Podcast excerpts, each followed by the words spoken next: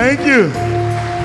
Would you help me once again? We can't thank God enough for the return of our deacon who had a horrible accident and God blessed him. He's back on his feet. Deacon Nelson Williams, Deaconess Betty Joe Williams, who's been his caretaker. God bless you. I saw uh, the daughter of one of our great deacon and deaconess who were visiting with us today. Let's thank God for Sister Mari. Good to see you, Sister Mari Noble. God bless you, baby.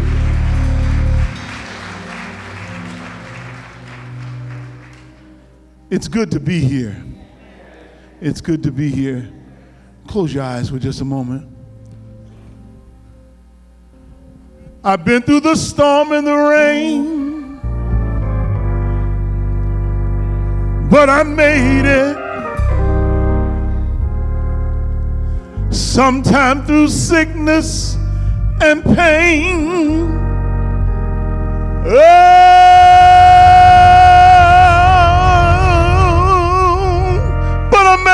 it. Folk talked about me, uh, uh, uh, but I made it.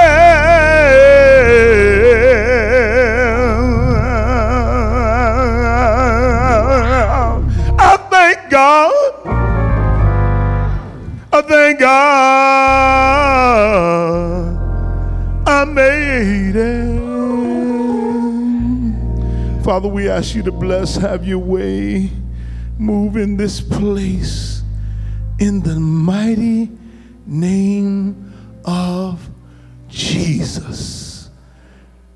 Speak a word afresh. Amen.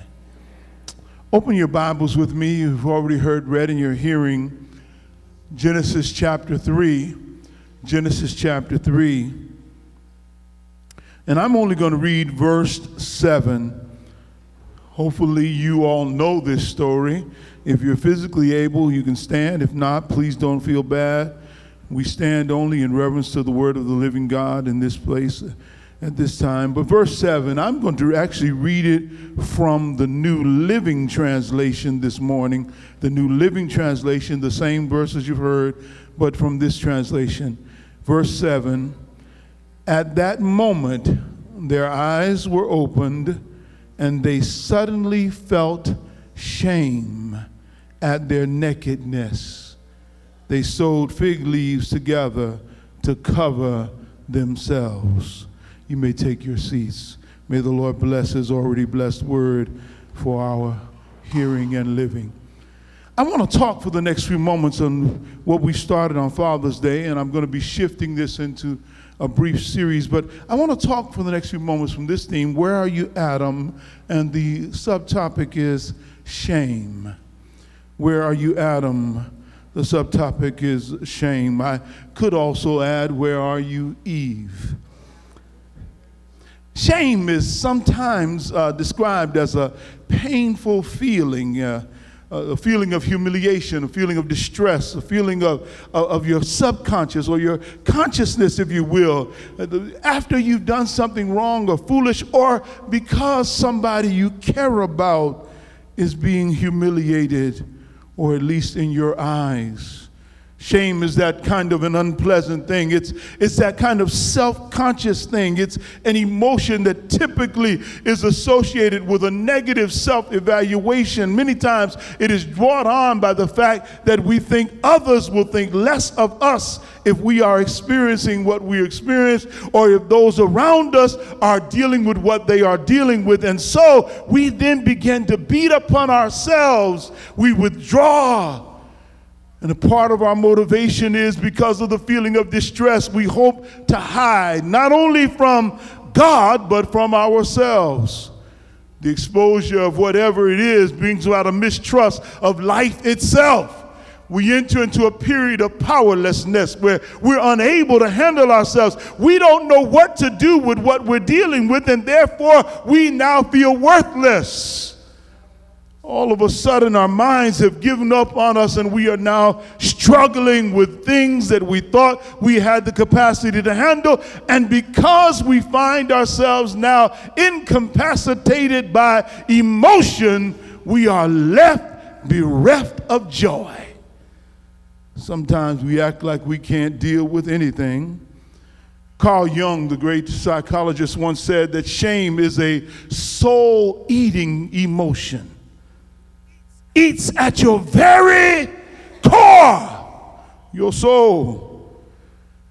Many years ago, uh, a movie came out, I believe it was in 1994. I'm not making movie recommendations this morning only because this movie speaks to something I want to mention here. But in that movie, the movie was called A Low Down Dirty Shame.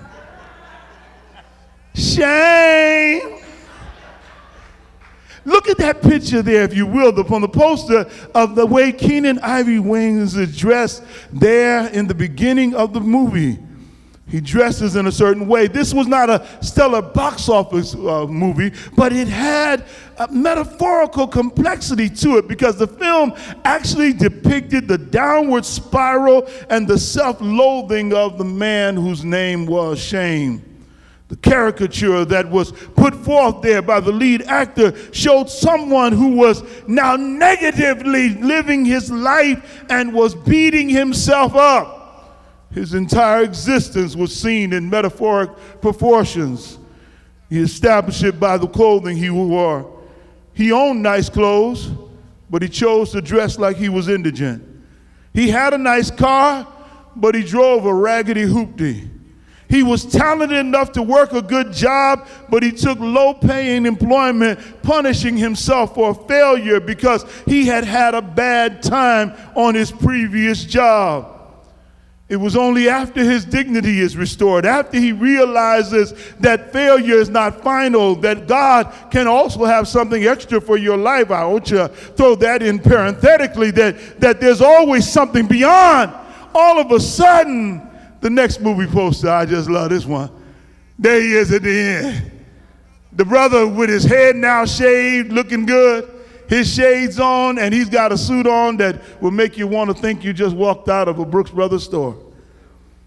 Yes, something happened that transformed and restored him, and even his clothing showed his restoration. Some of us may not be telling anybody, we're struggling. Sometimes it's not what people can see, it's what they can't see. It's what we worry that they may see, it's what may come out. Oh, what if they discover? So what? The only good thing 45 has taught us is how to handle shame.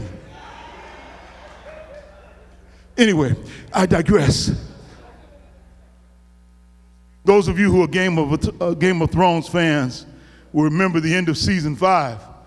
In season five, there's this horrific nightmare scene. If you if you ever watch it, and I'm not recommending again, where the High Sparrow speaks to the people of King's Landing, and he tells them that this woman is about, Cersei is about to take her walk of shame.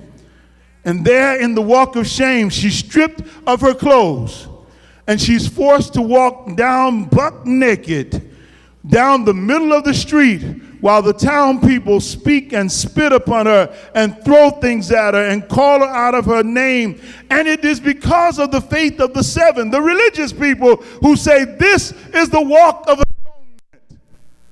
and the town crier, the nun, comes behind her, ringing the bell. Shame! Shame! Let it not be thought that this is something created by independently by the mind of R.R. Martin, who is a wonderful writer and prolific thinker. No, this actually comes from a real scene that took place in England. It actually happened. It has happened in times past. They call her Jane Shore. She was a mistress of King Edward IV in the 1400s, and because of her mistress, her lifestyle, they put her in the middle to walk through the streets, to be shunned, to be shamed. Let me say this to you there's no love in that. And this is how we end up treating each other. You know, one of the problems with us is that as long as it's not my sin, it's really not bad. As long as it's not my life situation, it's not that bad. One of the problems is we have a hard time dealing with life, not just because life itself is hard, or the situations are hard, or what we're going through is hard, or even the fact that we're going through it is hard. No, we have a hard time dealing with situations because we worry about what people are going to say as we're dealing with it. Shame. I, I want to take a moment because I do believe that at some point we have to press our way through the fog of shame and humiliation and find a way to be and to live even as God wants us to live. I don't know about you. But when I read this story, I, I read the story of Adam and Eve. I probably don't read it the way you read it. I read it a little different. I read of people who are struggling and trying to understand some of the things in their lives. And as they try to put together how life begins, they, they work through some things. And one of the things they work through is this issue of the knowledge of good and evil. And as they're struggling with this understanding of reason and enlightenment and what does it mean? Because you have to remember the end of chapter 2, the last verse of chapter 2 says, They were naked and not ashamed. That's how I like my chicken wings.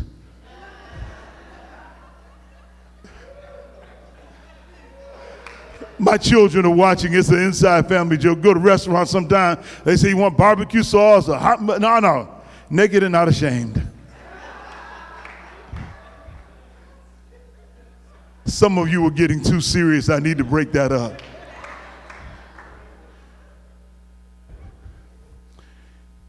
Stay with me. They're struggling as a group.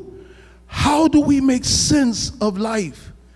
And as you look at this real closely, the serpent beguiles Eve. And after she is beguiled, the Bible then depicts her giving the fruit to her husband. They both eat. And what takes place is not death of the flesh, it is death of ignorance. Yes, in the day they ate it, they did surely die. Ignorance died, and enlightenment came in, and reason came in. And at the moment of enlightenment and reasoning, they didn't look down and they saw themselves differently than they had seen themselves prior to eating of the fruit. It was only at that moment that they realized they needed modesty. From who? It was only at that moment that shame entered into their situation. When God spoke to them, notice if you will, you read the text closely. God comes in the cool of the evening. God, being omniscient, already knew what was going on. God comes to them in the cool of the evening, and God gets there. And when God gets there among them, God stands there and says, Where are you, Adam? Where are you? And Adam finally answers, Over here. I want to, I want to, first, first thing I want to tell you about shame, you know, he's hiding in the bushes. Because there's this first part about shame that all of us struggle with, and that is sort of an acquiescence. Yeah, that, that, that, that word simply means it's kind of a passive acceptance, a reluctant acceptance without protest. He, he, he, he has this acquiescence, this kind of, uh, ah, I'm going too far, there's nothing I can do about it. Ah! I don't know if you've ever been there before. Got to deal with it. And see, some of us are too cool to get the actual ah. So we got blood vessels balling in our heads. We stri- look like a bad kid.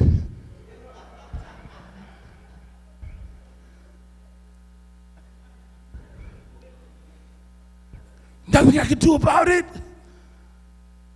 But I gotta, I gotta deal, I gotta live. And I, I suppose that in truth, we've got to accept some things we can't change. And we need the serenity and grace to do it. But I want to tell you something. You don't have to to deal with life. Sometimes you're straining where you ought to simply be praying.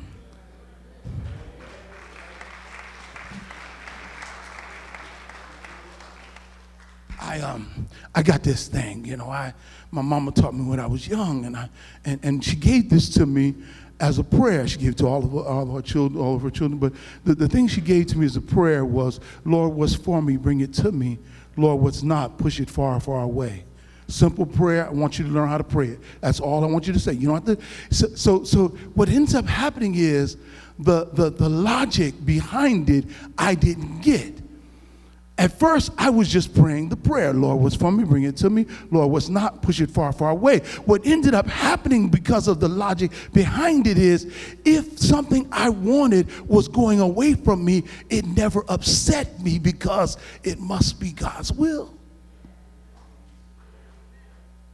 And if something happened that I thought was unpleasant, it must be God's will, and it too will work out. Look, some of y'all grew up when I did. Y'all remember Reverend Eikerenkoetter? They called him Reverend Ike. Reverend Ike had to be the coolest pimp preacher ever seen in my life. If you, if you ever see car wash, the old car wash, the real old one, and when they saw the, the preacher come up, played by Richard Pryor, it's actually fashioned after Reverend Ike. That's what it is. Reverend Ike used to have a coin, and he, he, would, he would flip it up. On one side, it would say lucky. On the other side, it said blessed. You flip it up. and somebody said, Ike, why do you do that? He said, because I want people to know you can't lose with the stuff I use.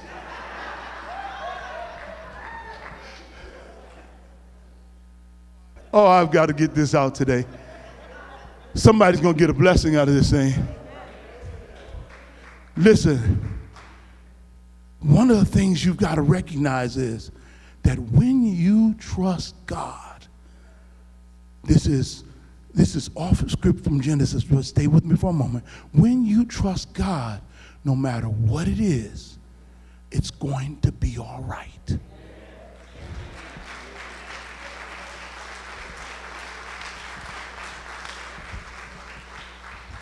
Guess what? Sometimes you can't change it. And guess the other part of that you need to get in your heart? Sometimes it's not your place to change it.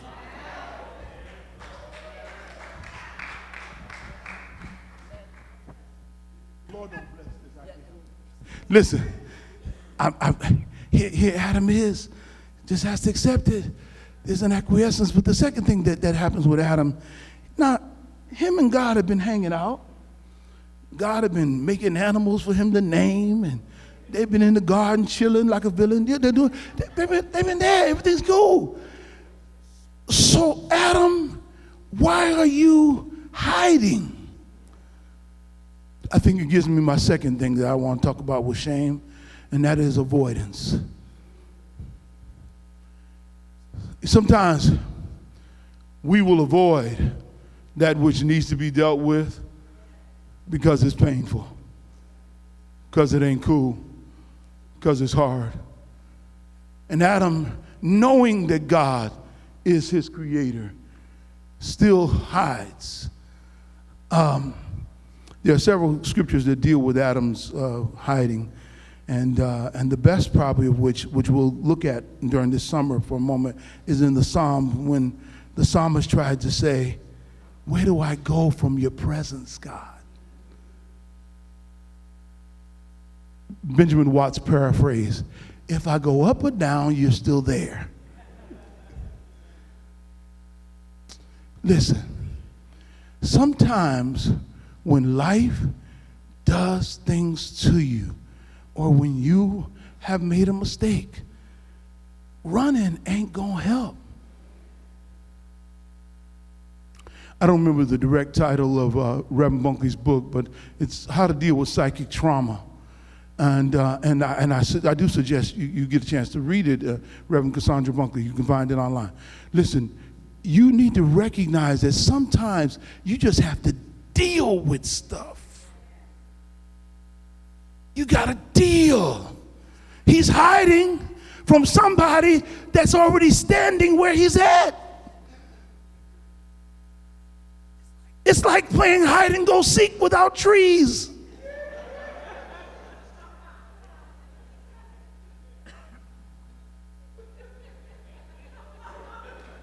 You might get that on the way home. Some of you are a little bit on the slow bus today, but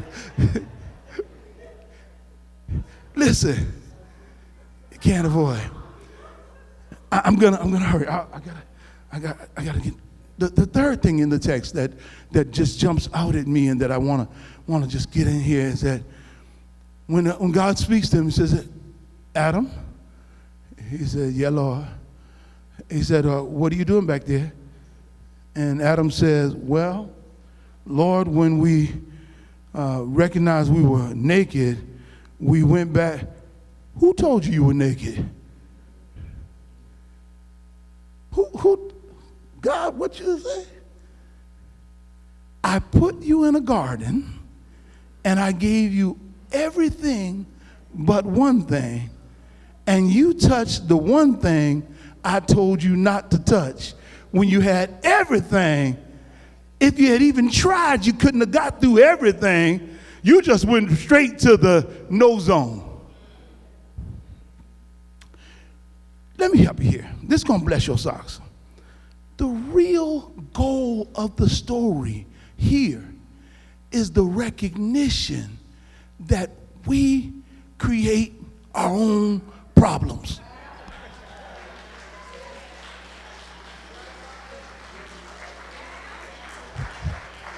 The core, that's what it's all about. That you have to learn that we create our own problems.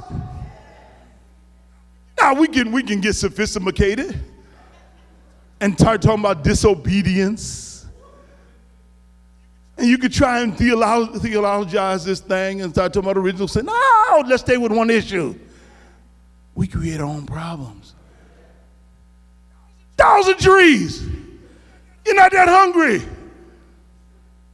If you eat two or three a day, you gotta be here years before you even get back to the other tree.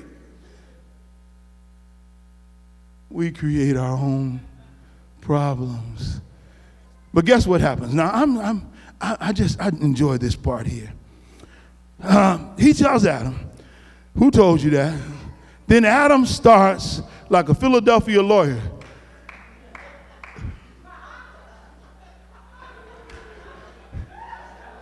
Now, now you see, now, Your Honor, look, look, look, I got a good excuse here.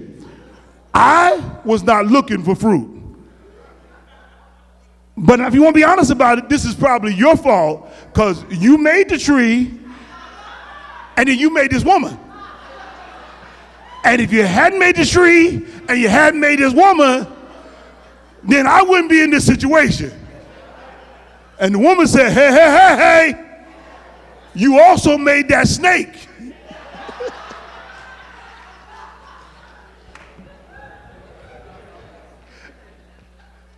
Y'all, excuse me. I got I've got to close.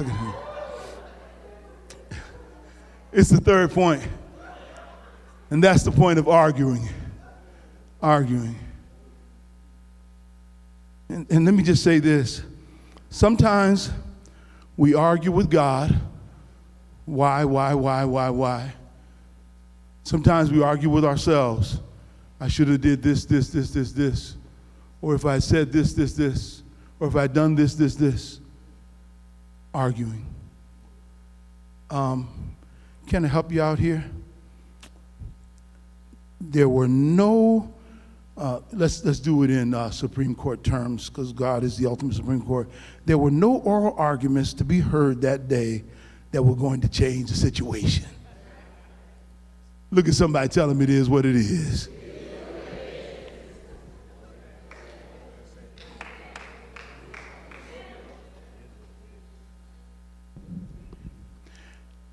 At that point, God teaches us what I think is the greatest lesson available in all of the Bible. Mr. Clean and Twinkie used to sing a song.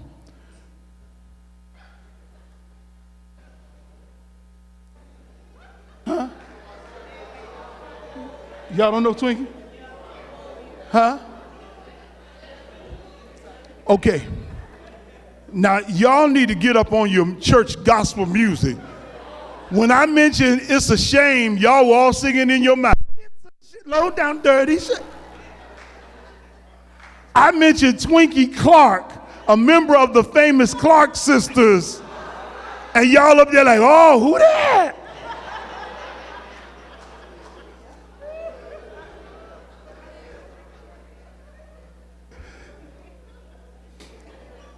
Mess up my sermon.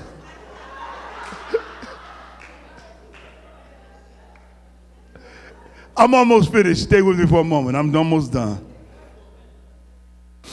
They sang a song. The song was simply this accept what God allows.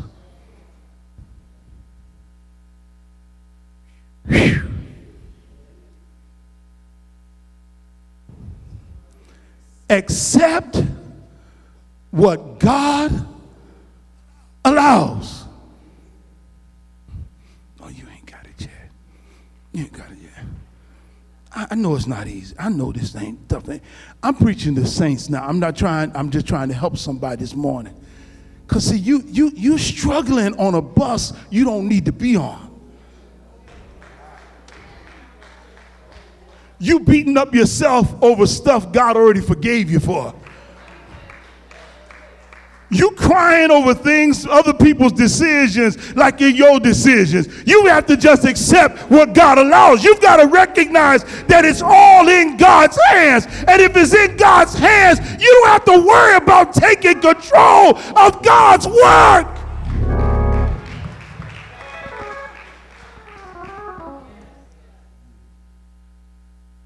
I sometimes, sometimes wish people would realize I don't care what you go through.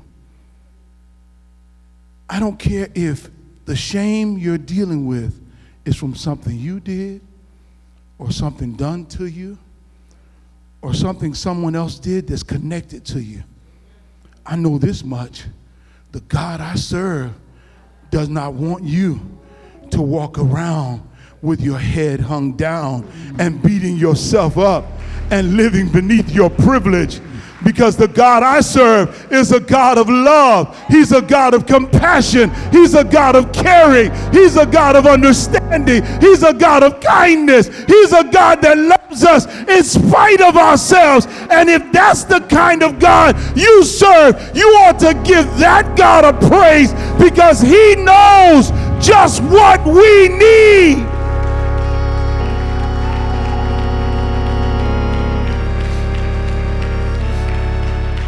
See that kind of God says, I know you've made leaves to cover yourself with but I'll make you a leather garment and put it over you and cover you and cover your nakedness. That kind of God says, I will take care of you in spite of what is going on. That kind of God does not leave you with a scarlet letter. That kind of God does not leave you to wallow in the mud. That kind of God loves you. And I come today to preach a God of love that cares for you. Come on, give God a praise.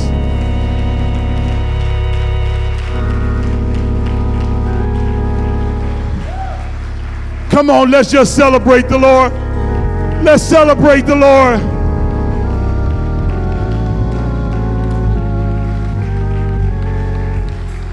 And if your head bowed and every eye closed as you stand on your feet this morning,